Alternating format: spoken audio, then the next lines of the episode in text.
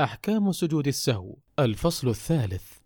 نكمل حديثنا عن أحكام سجود السهو ونختمه هذا اليوم بالحديث عن السبب الثالث من أسباب سجود السهو وهو النقص في الصلاة ويختلف باختلاف المنقوص ركنا كان أو واجبا. أولا إن كان المنقوص ركنا كالركوع أو السجود أو الفاتحة وغيرها فإن ذكره أي الركن قبل الوصول إلى موضعه من الركعة التالية عاد فأتى به وأكمل صلاته وسجد للسهو. مثاله لو نسى الركوع ثم تذكره في السجود من نفس الركعة أو في قراءة الركعة التالية فيترك السجود أو القراءة ويركع ثم يكمل صلاته ويسجد للسهو بعد السلام وإن سجده قبله فلا بأس. وإن ذكره بعد الوصول إلى موضعه من الركعة التالية ألغى الركعة الناقصة وجعل هذا محلها وأتم صلاته وسجد للسهو بعد السلام وإن سجده قبله فلا بأس. مثاله لو نسى الركوع من الأولى ثم تذكره عند ركوع الثانية فتلغى الركعة الأولى وتكون الثانية هي الأولى بالنسبة له.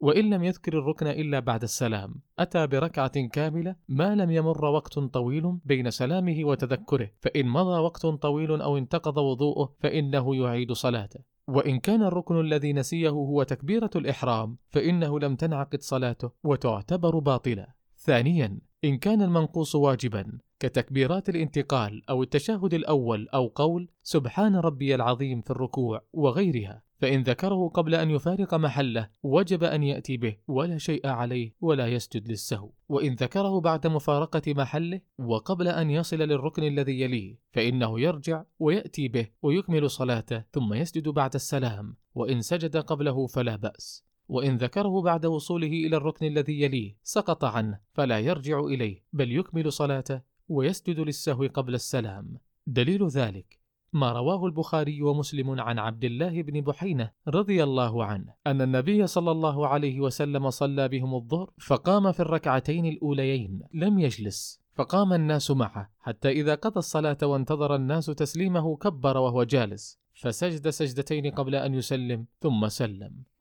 وفقنا الله لرضاه. نكتفي بهذا القدر ونتحدث في اللقاء القادم بمشيئة الله عن مسائل تتعلق بصلاة أهل الأعذار.